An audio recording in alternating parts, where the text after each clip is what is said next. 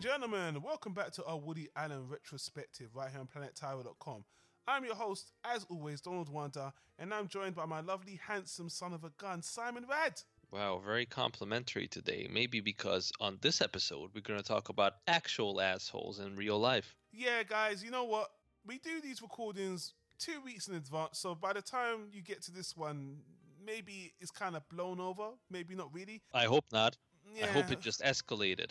Woody Allen, in the, in recent news, Woody Allen has been caught up in the controversy of this Harvey Weinstein Hollywood kerfuffle, where Harvey Weinstein's come out as this mass sexual offender in Hollywood. You know, he's half the Weinstein Company. We're going to talk about that after the discussion, and only in relation to Woody Allen because Woody Allen's been brought into the spotlight for his comments, which he really should have just stayed out of it. But we'll get to that at the end. So, guys, and actually, I even more ironically, we're going to talk about Harvey Weinstein because he's mentioned in this very movie we're getting to today.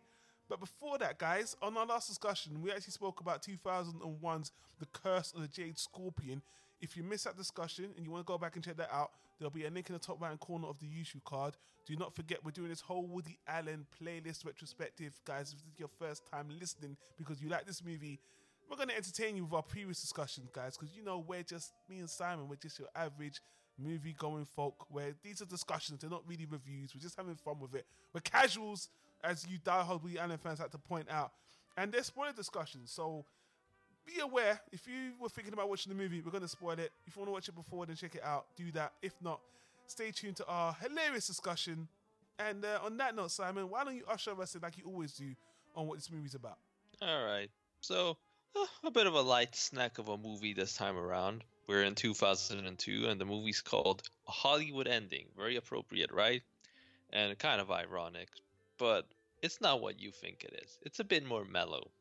Woody Allen, once again, I assume he would say, play somebody completely different from him, like Oh. a complete opposite. Like, I'm so glad you brought that up. Yes, yes. yeah, like as Woody always says, none of these characters are based on him, and you can tell from the description that him and this character are like, you know, night and day, Yeah. black and what, white. What does this guy do? Now you put it up. Oh, oh, it, it's something completely different. You would never think about Woody Allen, what I mentioned. He's a New York based director. Oh man. who likes jazz music and old movies, kind of Mm. European style. He Mm. likes to work with foreign cameramen and do these misunderstood deep pieces, sometimes with a dramatic ending, who's difficult to work with, apparently.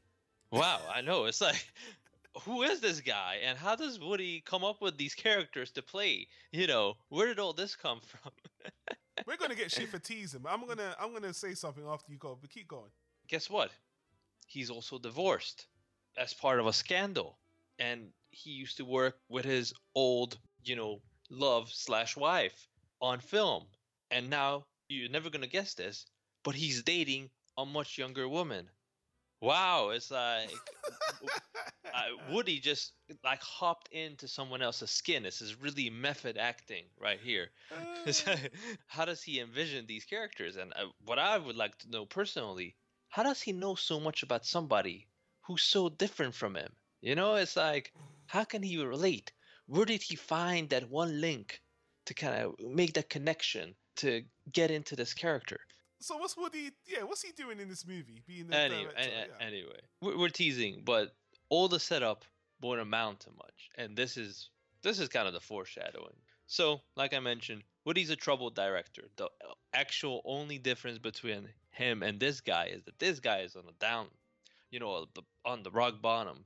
He hasn't made a movie in years. They say around ten years since his divorce. He departed from his last project, so he has a bad reputation of being difficult to work with he's doing commercials, which in Woody's mind, because he's in Canada, he must be in a freaking snowstorm, which is how his character is introduced, which is really funny to me. that, this guy, I mean, just because you're in Canada, you don't have to be on a mountaintop covered in snow. You can find probably a different location, but mm. that was part of the commercial. So he's in a pretty bad place. He's dating this young actress who's apparently not very good, and she's in an off Broadway off play, like an off off Broadway play, whatever that means, you know. It means that she can't do shit at all. Yeah, exactly. She's a trophy girlfriend. He's just fucking her. But yeah, but she's played by Debra Messing, who you may remember from Will and Grace. she's a she's a very nice actress, very funny, very energetic. You Yeah. know, she really brightens up the movie and makes the most out of this. You know, uh, supporting part. Then we have Tia Leoni, who you might remember from Bad Boys, who of course is the highlight of the film. She plays the ex-wife who really kickstarts the plot, and it's what you would expect. So she's establishing herself with her new husband, who's a studio head at the fictional picture house Galaxy, you know, studio, and they're looking at a new project, and the script is based in Manhattan. But once again, shocking is somehow Woody Allen's characters, Val Waxman's specialty. I know, right? Like, wow, just all these random ideas that Woody comes up with, so so different. And uh, she's like, my ex-husband is perfect for this. I know what everybody's thinking, but I want him to do it, and I'll make it work. Even though he's difficult, I'll make it work. And then that's where the movie kind of kicks off. So he has to do it because he's at an all-time low, and she has to do it because she has something to prove. So even though they're divorced and she having an affair with the studio head causes problems, they have kind of uh, witty banter back and forth. And they follow up with the picture, and that's where most of the comedy comes in. But the big twist in the movie that this motherfucker decides that he's gonna go blind. Uh, what did he call it? A psychosomatic Yeah, episode. psychosomatic blindness. It was so ridiculous. I thought it was very. It was actually so silly that it made the movie really special. Actually, Yeah, it, it is a creative idea, but that's where the movie kind of just kips over. So Yeah. basically, they have to start filming the movie, and Woody's blind. The end. I mean, we are gonna talk about it more, but that's Sure. basically the whole gimmick here that he has Yeah. to direct the movie blind. And I want to know what you thought about it because to me, it didn't really pan out as the way you would think it would, or in a way that would wrap up most storylines in a satisfying way. yeah. I feel about this movie the way you thought about Small Time Crooks. This is just a, a very light and breezy comedy, which had the potential to be a lot more. To be honest with you, before we talk about the movie specifically, I want to talk about some other things surrounding the movie. And when before we even got to 2000, I said to you, I said to you that Woody's entering a comedy. If he's trying to get back into comedy, the last three or four movies he did, starting from 2000, have been all comedies, light-hearted comedies and comedies, and nobody's liked them. The last four movies generally nobody likes, and as we're gonna a little bit of foreshadowing, the movie that really put him back on is a, a heavy dark drama. So Yeah. I commend Woody for trying to be comedic again, which people used to like. But now, after he's tried multiple times, just like this movie, wasn't received well at all. And actually, here's a fun fact, a very funny fact actually, that hits the UK in particular. This is the first Woody Allen movie that did not get a theatrical release here in the UK. We're like, nope. no, thank you, Woody. This this is just for DVD straight away. So, and the reason why people like this movie the most is because we did make all those teas and kind of fun elements that you know Woody didn't stray too far from what he knows. He's practically playing another version of himself, and he did that in another movie, his fucking favorite movie, which we both don't really appreciate, Stardust Memories, where he's the opposite of this character. He's another film director, but he's worshipped, he's accomplished, and you know that consistently through that movie, people are praising him. But in this movie, he's more or less a washout. He's seen his glory days behind him, so he's got something to prove. And then I thought to myself, okay, this is a good opportunity to see if this is meant to be a parody of how Woody Allen goes about making his movies. It could be interesting. I couldn't tell because the movie is goofy in a way where it doesn't feel like it's a satire of the movie industry. It just seems very light-hearted and not really intelligent enough to think that he really was trying to say something about the filmmaking process. This is just very goofy and light-hearted, and that was what was disappointing to me because I thought this was an opportunity for him to really say something. At this point in time in cinema, because you know, early 2000s, Woody Allen was forgotten. People were like, ah, he's old, he's out. The last movies are kind of crap. You know, the last movie he did, people really loved. Believe it or not, it was Husbands and Wives. People didn't even like Deconstructing Harry as much as us.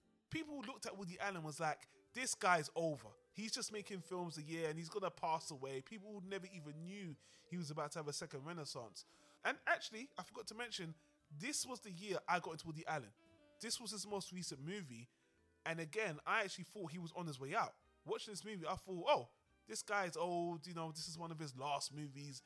And ironically, another another little bit of trivia. This is Woody Allen. I'm pretty sure this is his last movie as the leading main character because again, people kind of had enough of the shtick of him being the main character, and his comedy just didn't work. And as we soon find out, he makes a shift, and it works out a lot better for him. So the problem with the movie I have is I don't think it reached full potential. It's kind of too light-hearted, and the whole blind gimmick, like you said, is played out, and it doesn't do anything with it. And even him playing blind doesn't do it in a believable way. Like he he plays blind to a cartoonish level. Like there's a scene where he's in there's this woman that wants to have sex with him, and she's talking to him, and he's looking in the other direction. I'm like, motherfucker, you ain't deaf. You're blind. Why are you looking leftwards? I'm like, come on. I mean, Woody, he's playing up the blindness to the point where it's like, dude, it's not even believable blindness. It's just comedic blindness. So I got a lot. Actually, I got some more points about the movie, but for me, the movie is just very light, very just okay. People just thought he was out, and I can kind of see why, because his age and the movies, his comedies aren't killing it anymore.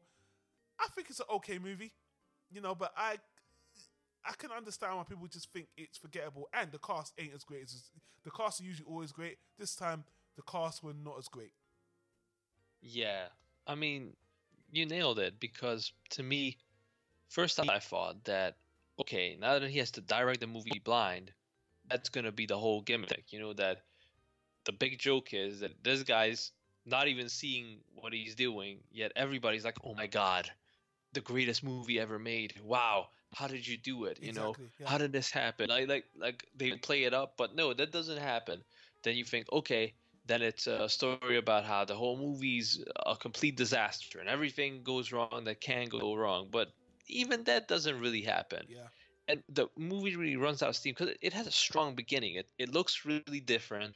You know, we have a lot of um, scenes establishing, you know, Tia Leoni or Téa Leoni's character in L.A. And you have these beautiful mansions and with a swimming pool and sunshine, and it's so fresh and different and you're, you're like, wow, this is some really nice cinematography, Woody. I'm really glad you go back to kind of thinking about people who live in other locations than Manhattan, and it's not a period piece. We're not going back in time. You know, you're looking around yourself, and it's a bit of a critique. After all, you said he wants to get back into comedy, and we all know how funny it was back in the day when he used to take the piss out of people who live in LA and you know lazy liberals and all that stuff.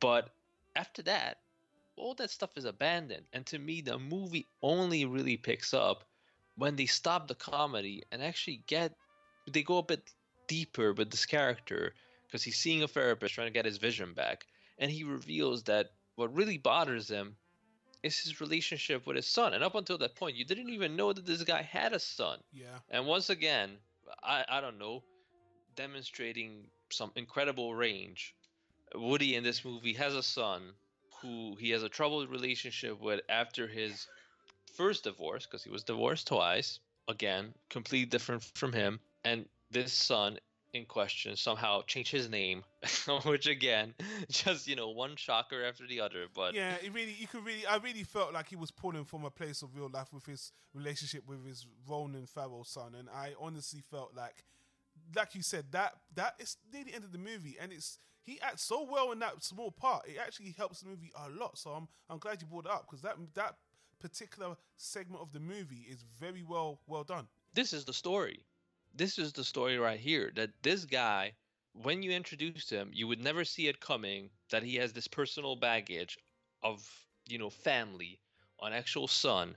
Then when you you see him, everything makes sense. Why he's so traumatized and why he had all this stuff bottled up inside and then him and his son try to rectify their relationship and get closer to each other is the strongest bit of the movie and it comes in maybe 15 minutes before the end or something like that i don't even know it's very quick and i'm like why wasn't this in the movie more it's a throwaway joke that the kid is a punk so he has some shitty metal band and he eats live rats on stage. That's his shtick. I love and you know it, it's played for laughs.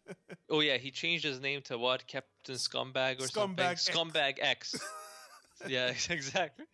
I actually laughed at that. And the guy's a good actor. The kid is actually a, the guy is a good actor because even after they make up, he's in another scene with the Allen, and you can see they're very alike. The kid's very articulate, and they have a good conversation. I'm like, damn, man, we we should have been. We should, this should have been a bigger part of the movie, like you said, because it would have given a lot more emotional resonance. But missed opportunity. Yeah, why didn't he make a movie about a son reconnect? Sorry, a father reconnecting with his son? Because that seems like what he wanted to do, even though he never really did that in real life. But if he again wanted to channel that, the plot twist should have been that the kid's actually Frank Sinatra's son. That could have been the last scene, and that's when he gets. Come on, And, that, that. and, and that's when he gets his vision back. He's like, "Oh, now I can clearly see," you know. But that you're not mine. yeah, You're exactly. He's like, he's like, not my problem. it's just like, ah, oh, finally, I got rid of the responsibility. I don't even know, man. You know, Woody Allen is a bit of an enigma because he's good for that. He doesn't gossip. He doesn't talk about his personal life, so No, no, we yeah. don't know how much he's bothered or not bothered by that, you know, troubled relationship. And we all we talked about how Dylan Farrow is a dickhead in real life anyway. So fuck that's, that that's guy. gonna come up later too, since he had a hand in covering. Oh, uh, again, uh, yeah, of Yeah, course, of yeah. course, he's uh, in the middle of this shit. Anything to promote his shitty fucking career. Mm. But long story short, Desert Strong has been in a movie comes way too late, and this is my last criticism. Then I'll hand it back to you. But Yeah. another shocker ending that his ex-wife never stopped loving him. So even though the movie doesn't really do well, uh, again, another uh, one of the few highlights is the critics reviews where from the not not even the critics review, but the focus testing when they released the first cut of the film, and the audiences see it to give a an early focus testing feedback, and the focus group, they use expressions like. like what could improve the movie? Gasoline. And you know and, you know uh, would you recommend this movie to a friend? Only if i was friends with hitler. And the, the other one was really good. It's like how would you uh, categorize the genre of the film? American trash yeah, you're, these are the kind of comments you like to leave. And you know what? I'm a, I'm gonna jump in right here with you and bring up my last two criticisms as well. Number one, and a, another missed opportunity for all this talk about this mad fucking movie. I never got to see one clip of this fucking movie that he made. oh yeah exactly now that would have been really good I know it'd be goofy, but for them to show none of it, I- I mean, even if we saw a five minute clip of the screening, because at least they could have done that. But for you, for them to show us nothing, it was like Woody, man. I mean, we're meant to see what you're not creating. That's part of the beauty of this mad movie. We're meant to see the madness you're creating with all these characters, and we don't see it. So we're just going off your word. And then one thing Woody Allen did come out and say, and this is the one piece of trivia I do know for a fact that Woody Allen put in the movie as an ode to his real life, is he did say, as a, one of the last parts of the movie, is that at this point in his career as well, America's American audiences did not like him. Again, they didn't like all the comedy shit. But this is when the European audience was having much more of an effect and was keeping them alive. And that's the last thing he says in the movie. That oh, in France they love me, you know. And here I'm, I'm, I'm nothing, but in France they love me. And that's how his career got the second rejuvenation, which we're going to get to in future movies. That was part of his inspiration for making this movie. yeah but I even have a problem with that Right. and, and, and this is what it is. I don't know. I don't know if you notice this or you agree with me or not. Mhm. It's not with the fact that he put that joke in that even though the movie's terrible, but they love it in France, which is kind of like at this point in time, like you said, the only place where his movies do well are in Europe, like places like France, you know, Western Europe, except the UK apparently. But basically that these are the only places his movies do well and even so he manages to in the style of stardust memories to diss these people saying i You just got no made a taste." shitty fucking movie and y'all still love it Yeah, like, like yeah. i directed some shit blind yeah. and you guys still worship me for it you call me a genius No, you're right. It's a backhanded compliment. You are. yeah, but but right. that's not my problem. I, I find it funny, you know. I'm Okay. like, yeah, yeah, yeah. Cuss the fans out, you know. Give it to them. Never listen to anybody anyway. You need to follow your own heart, especially when you're an artist. But my problem is that when the love story once again wraps up, and it's very similar to the last movie where you know you have a female character who's very resilient and above it all for the entire movie. Then she's like, well, you're you know you you're troublesome and you're short and you're this and that, but I just love you. You know, I just I just can't help it. I, I'm still in love with you. And they get back together and they get their Hollywood ending as the title. Ah, But the Hollywood ending is that she abandons her husband and career, or her fiance and career, and makes his dream come true to move to Paris with him so she can take care of him. And I'm like, what kind of ending is that? Like, Mm. you establish this. There's even a line where she complains about, "I'm- I, want to establish myself as a woman in Hollywood and independent and all that. And I'm like, you made her drop all that in a heartbeat just to take care of your character, who's very miserable in the movie. Like he says, like I can't sleep alone. I need somebody to tuck me in. I can't go to bed without somebody being there and taking care of me. Like he really need, is dependent on somebody to be more of a caretaker for him than he can be for someone else. So it's really an imbalance in the relationship. And the fact that he keeps talking about, oh, that my dream was to live with in Paris with you, and that's what I really wanted. And I'm like, what about her dreams? What about what she wants? And in the end of the movie, none of that comes to fruition. They don't come to a compromise. It's just that she just drops everything, like, oh, I still love him, and then just let's do whatever he says. Well, that's part of the problem I'm always going on about. You know, first of all, great point. You know, Simon the feminist, which I, I'm sure the ladies do appreciate. So give yourself a pat on the back for that, motherfucker. Uh, well, you know, every dog has its day. But people do not buy Woody Allen in these leading roles, and what you pointed out is even worse because it's worse. It's bad enough seeing Woody Allen still getting these women that it's just like I just don't believe. This you just reminded me. There are so many times this movie where Woody Allen is going in and out. Like let's just talk. Let's just talk. "Oh, Why did you leave me? And And she's he's going on these tirades against her for like five minutes, and I'm like, no one would put up with this. And this woman, from the beginning of the movie to the end, just puts up with him going in and out of his little rants against why did you cheat on me? And she's just standing there being silent. There's only one or two times where she kind of hits back. It's all like the last movie where uh, Helen uh, Helen Hunt was going back and forth with him. She's just silent, like next to oh I'm gonna go now. And I'm like, what the fuck is this? And one thing you said in the beginning, which I disagree with, is that you said in the beginning of the movie she had something to prove. To me, when the movie started, she just seemed like she wanted to help him just because. And even her husband said, "You feel guilty." She's like, "No, I don't feel guilty. He's just the right guy for the job. He's just." And I'm just like, "You seem like you really want to get back with him because you said he's such a terrible husband, and all for the still you this, you that, and that. Why the fuck are you putting up with him then?" Because he's got, he's giving you, as you said, nothing. He's doing absolutely nothing for her, but she's bending over backwards for him. Even when she finds out he's blind, that's the perfect time for her to lose the shit and say, you know what, fuck you, because you're about to ruin everything. Nope. She's like, I'm gonna do it anyway. Why? Because she loves him in a very unbelievable way, and it's just, you know, people weren't happy with that, and I just thought. Woody's done it so many times. He's put himself in these these male characters where he's the neurotic and the women love him anyway. You know, I'm just like, like the rest of the audience, I'm like, enough. enough for the women, enough for you, Woody, and people. st- apart from that, no one like the comedy. So I'm right there with you. It's a problem. It's a massive problem, and I'm glad that even from the from the next movie on, we're not going to see it anymore. We're not going to see Woody in this role. He's I don't mean I don't mean to be ageist. He's too old for the role. It's not believable. He's not doing anything good for the women. But luckily, as we're going to see in future, that's all going to turn around. So the only other two, I'm going to jump to two positive things.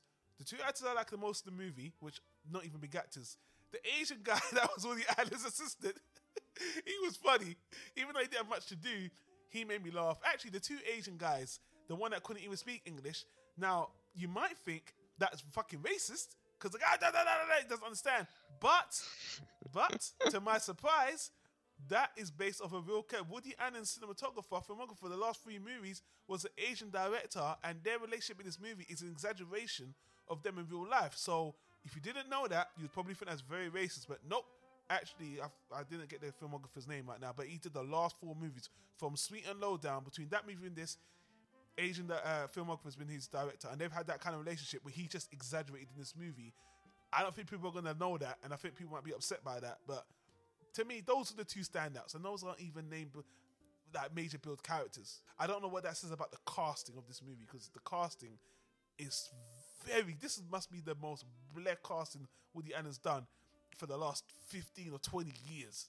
Yeah, man. Because those two characters are that you mentioned are colorful. I mean, you get a little bit like so many missed opportunities. You get a little bit of the casting, which was fun. How terrible actors are reading, and you would think that okay, with zero direction, you would get a little bit of parody of how actors are just obvious comedy, like the sc- scene sucks or they're without direction, so they have to improvise and they fall apart. You could have all these gimmicky characters like the Hollywood hunk, somebody who's like a really big star, and but he wants to branch out and do something different, so he works with this, you know, underdog director making this art movie as a comeback so he does it for like a really small paycheck and he's like i'm gonna act now and then you realize he can't fucking act or something like that. I mean birdman did a whole movie like this Yeah, about the theater and the stage and all the the colorful characters and you know ed norton in that movie was the was the troubled guy the guy who's very difficult to work with. And he kind of played himself a little bit. They had that inside joke of like oh he was a superhero too? Did he get fired or was or or did he leave? And they were like well knowing him it was probably both. You know it's like Yeah. yeah and so there's a much better ways to do this and you don't see any of it and that's why the characters are very bland and Very. Téa Leoni tries her best and she looks very different than something like Bad Boys, you know, where she was all about the the mystique and the hotness and she was you know like an uh, improvised call girl in that where she's like, "Well, I'm just here visiting in the city, but since my roommate's a hooker, why not make some money?" It's like I guess why not? but here, you know, she's very elegant and very successful.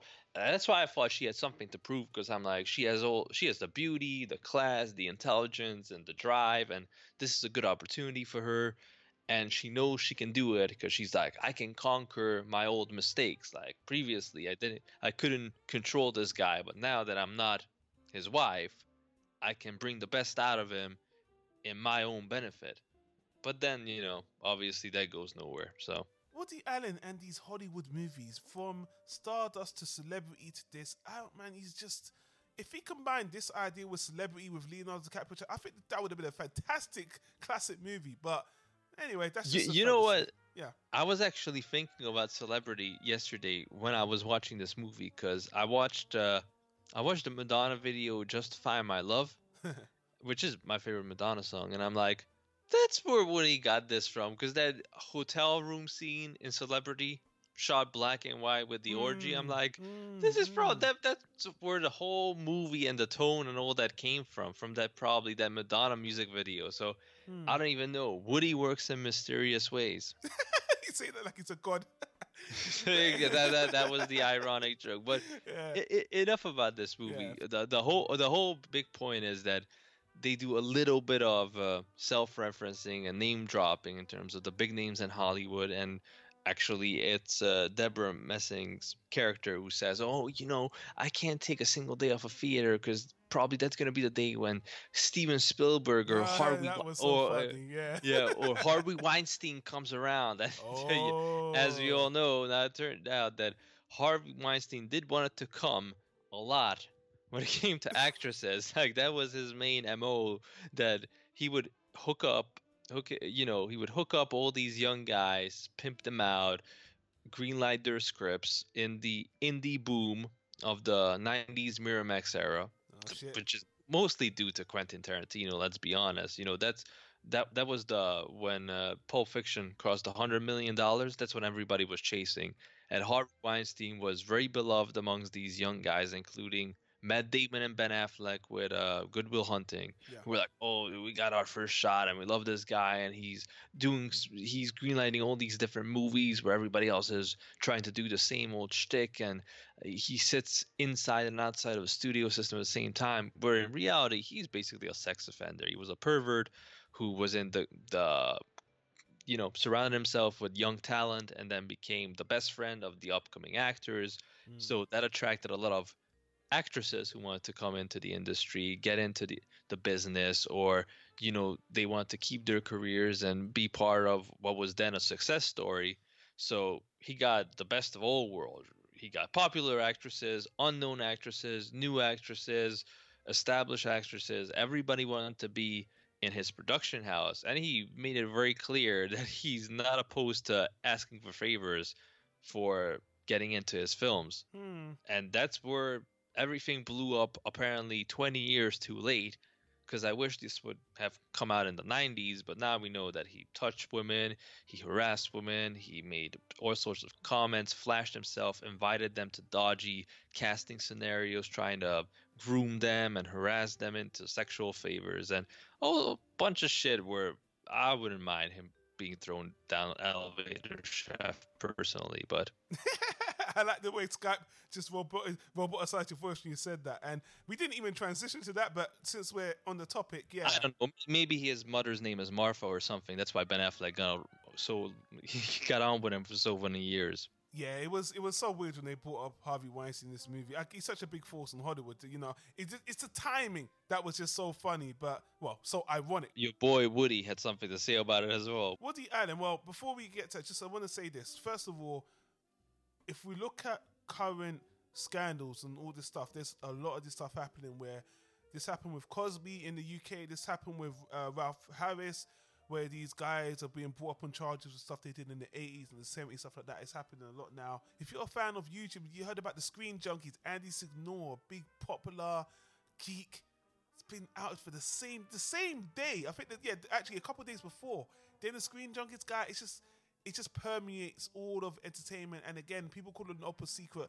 I just always thought it was part of the core. Like you, you hear these things. They've even made movies about shit like this about you know young actresses having to do female actresses having to do things, and it's sad. Woody Allen throwing his opinion out there. I don't want to paraphrase, and I really should get the quotes up, but again, I'll just say, uh, just in case I misquote Woody, uh, this is kind of a legend or whatever. But from the headlines I saw, first of all, Woody Allen said that this kind of thing, he doesn't want this to lead to a witch hunt because next thing you know, you can't even wink at women at the office because then they're gonna. It's got he really, first of all, first of all, Woody Allen, period, should just stay the fuck out of it because people, we did the whole fucking nearly two hour podcast on this guy and his allegations. People want Woody Allen gone. People in his own family want his want him gone. His son, Ronan Farrow, I think he was the one that wrote the masterpiece uh, journalistic thing that started this whole thing with Harvey Weinstein. His own son, and then Woody wants to voice his opinions on it too. So Woody's got slammed for even saying shit. He had to come out again with a rebuttal saying that he's a now saying Harvey Weinstein he's a he's a very sick man. Woody Allen, why don't you just shut the fuck up? Because Woody Allen's latest movie was just screamed at the um what is it Wonder Wheel was just screamed at the uh, Cannes Film Festival whatever. It got scathing reviews. It's a fucking mess. So nah, nah, nah. It has Justin Timberlake in it, so it can't be that bad. But to me, this is the funniest thing. Woody Allen doesn't do interviews. That guy does not do interviews and he doesn't comment. He doesn't care about what's mm, going on in the world, mm, pop culture. Yeah. He keeps his mouth shut. But except you know, you know, this guy got gets destroyed. I mean, it's it's it's a typical you know snowball effect where one actress comes out and the next thing you know 20 more actresses come out and it's clear as daylight that he's fucking guilty and that's when Woody comes out and makes a statement and I knew that he didn't say anything, you know, terrible. He yeah. said something reasonable, like there's always a danger that these things get out of hand, and you know, let's focus on the actual crime and Harvey Weinstein, and not get everybody riled up to take advantage of the situation and promote their own name, like Frank Sinatra's son, you know? Like let's not turn it into a, a, witch hunt. Let's not get you know the pitchforks and knives and torches out. But you know let's try to actually convict harvey weinstein at this point. Even so he just got hate. And i knew he was going to get hate. In fact i had heard from various girls that i talked to about it that they said that oh did you hear what is your boy doing why didn't you tell i was like who? Which one of my boys? It's like Woody Allen is defending Harvey Weinstein. How could he do that? I'm like, what am I, his keeper? How the fuck should I know? He didn't. He didn't ask me about it. Yeah. How am I responsible? And I'm like, I'm pretty sure he didn't defend him. I'm pretty sure he just said, "Let's not turn into a witch hunt." But that was enough for everybody to jump on his back like, "Boo!" It wasn't. And here's the thing: I understand that his shit's already out there, so your boy Ben Affleck, he said some shit where you're like, dude, you of all people want to talk with me? No, you probably done some shit. Woody Allen, his shit's already out there, so I understand what he thought he, I got nothing to lose or I don't need to feel away because I'm already in the hot zone. It's just not. It's not good. It wasn't a good idea to jump in the race anyway. And to be honest with you, maybe it was just some interview. You know, his movie's out. They could have just, you know, got him on red carpet, asked his opinion because it's a Hollywood scandal. So again, he probably just said it in passing and they just made it a headline. And he doesn't give a fuck. Woody Allen, we all know he just generally he doesn't really give a shit. It, but he, you know, I just think he was cornered to say that. I'm not defending him. I'll just reiterate. He should have said the fuck out of it. He really should have. But you know, he's got nothing Yeah, to but, lose. but but but didn't we talk about something in a related scandal? How you know Woody sh- should not. I don't even know, but I think because so many people came out out of the rapist and sex offender closet lately that we were mm-hmm. talking about that the worst thing Woody could do is just do another 60 minutes, you know, another CNN special where they were like, yeah, this guy did all these horrible things and he assaulted women and verbally abused them and and let you know, irreparable damage and trauma to them and Woody's just sitting there like Yes. Continue. That is true. I It's like- understand. it's like, yeah, yeah, yeah, I, yeah, yeah. Yeah, I- and- I, and- I, I, I acknowledge that. Yeah, yeah. So everybody's like, you're supposed to say that sounds terrible. Like, Yeah. well, the poor thing, and he's like, yeah. Continue. Guys, you you have to see you have to see the interview because honestly, and, and he acted like that when he himself was being accused. And I understand where he's coming from because I always complain about that. That some people use it as a tool for revenge, and then when actual victims who have a very difficult time coming out into the open with it because there's a huge backlash, they call them liars. These shitty cases, like the one that Woody Allen had, discredits other people's legitimate cases, and in the courtrooms they actually bring it up. They bring it up how, oh, you know, some people are just after money, some people just want notoriety, and why didn't you say anything beforehand? If this happened 10 years ago, why didn't you speak 10 years ago? Why didn't you say something? How did he get away with it? Did nobody else kn- knew? If everybody else knew, why didn't they say something? You know, uh, so it's very difficult to do. So I understand where Woody was coming from, but he really should have asked his wife to make the statement. You know, that's what he should have done. well, he came later with a rebuttal. You know, with the he's a sick Yeah, man. yeah. like- yeah. When he probably saw saw the headline and he was like, "Come over here. Uh, What did you do? You crazy? No, no, no. You gonna?" And Woody's like, "No, no, I, I don't know. I was just, you know, I was just uh, talking." And uh, Yeah. Uh, uh, she was like, "No, no, no, no. You're gonna write. You're a writer, so start typing. Here's your little 1940s typewriter. Start Mm. typing a statement, and you're gonna you're gonna apologize and make this right." But uh, Ben Affleck, that's comedy gold right there. See, that's my favorite part of this whole thing. How he tried to come out and do the right thing of saying like, "Yeah, Harvey Weinstein's a pig," and the response was like, "Wait a minute, fuck you, Ben Affleck." Yeah. Yeah. Yeah. With like all these tapes of him. And see, this proves my point about oversensitivity and all these social justice warriors. And uh, again, Woody's point as well with a witch hunt, because the funniest thing is everything they showed about Ben Affleck being a pervert and you know groping women and looking at their you know uh, cleavages and doing interviews where he's like talking about it, you should take your titties out or something Yeah. that's all out in the public. He's not doing it in like in a hotel room on the download. That's like live on the red carpet from MTV News. Sure. You know, that's all available footage. In fact, your boys at Screen Junkies, when they were parodying him, when he got cast as Batman, Yeah. half of that stuff is in the gag reel of Best of Ben Affleck, and Yeah. nobody said anything. Mm. But nowadays, in just two, three years, people got so oversensitive and they can use this to boost their Twitter and their followers and turn it into a scandal that him coming out now after his own brother got accused and both him and Matt Damon were real quiet about that. Yeah.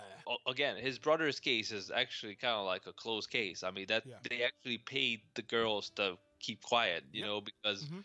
they had evidence and everything, and that didn't look too good. And Ben Affleck wasn't like in the front line saying, "Yeah, my brother is a pig.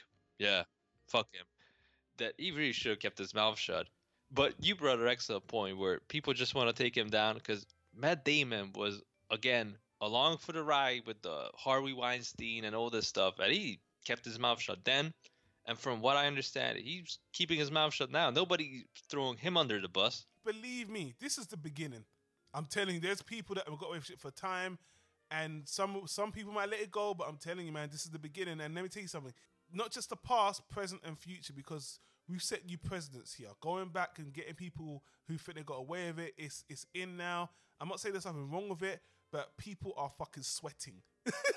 I'm sure there are tons of celebrities, directors, actors, producers, writers. They are sweating fucking bullets, and you know, people might even be getting blackmailed at this point. And you know, it's all good for equality. It's all good. It's gonna, you know, the thing I like about it, and to wrap this up, it's gonna change the landscape and gonna make things more fair, and it's really cool. I'm gonna, for the, it's for the better. If I had a daughter, if I had a cousin, you know, I know your significant other is an actress as well, so some good can come out of this horrible situation, and it's gonna change a lot of things in Hollywood. Apparently, there's already changes being made, which is cool.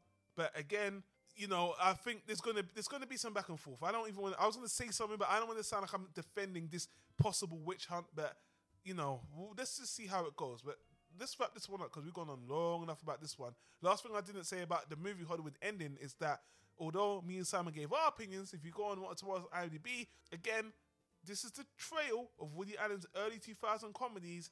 People didn't like it. Again, this is the scores are below fives. They don't like the comedies, and believe me, when it ends, it ends, and it's to be a turnaround for Woody. But we'll get there when we get there. Simon, I'm gonna let you go. Thank you for joining me on this one as always. That's all good. Uh, I'm gonna maybe send some cookies to Ben Affleck, who's in rehab. Oh, I just need to look up online uh, some store that puts Batman on the top of the top of the cake or something. I can't. It's gonna be something that he he must do in the future. That's gonna redeem. He's gonna make. He's gonna make your favorite movie one day, Simon. All right, let's just see. Let's just see. He should make a movie about Harvey Weinstein. By the way, the biopic. there's actually someone I forgot who it was. Someone was actually making, um, uh, and actually I think it was, uh, believe it or not, I think it was, uh, uh, what's Gambit? The actor's playing Gambit's name again?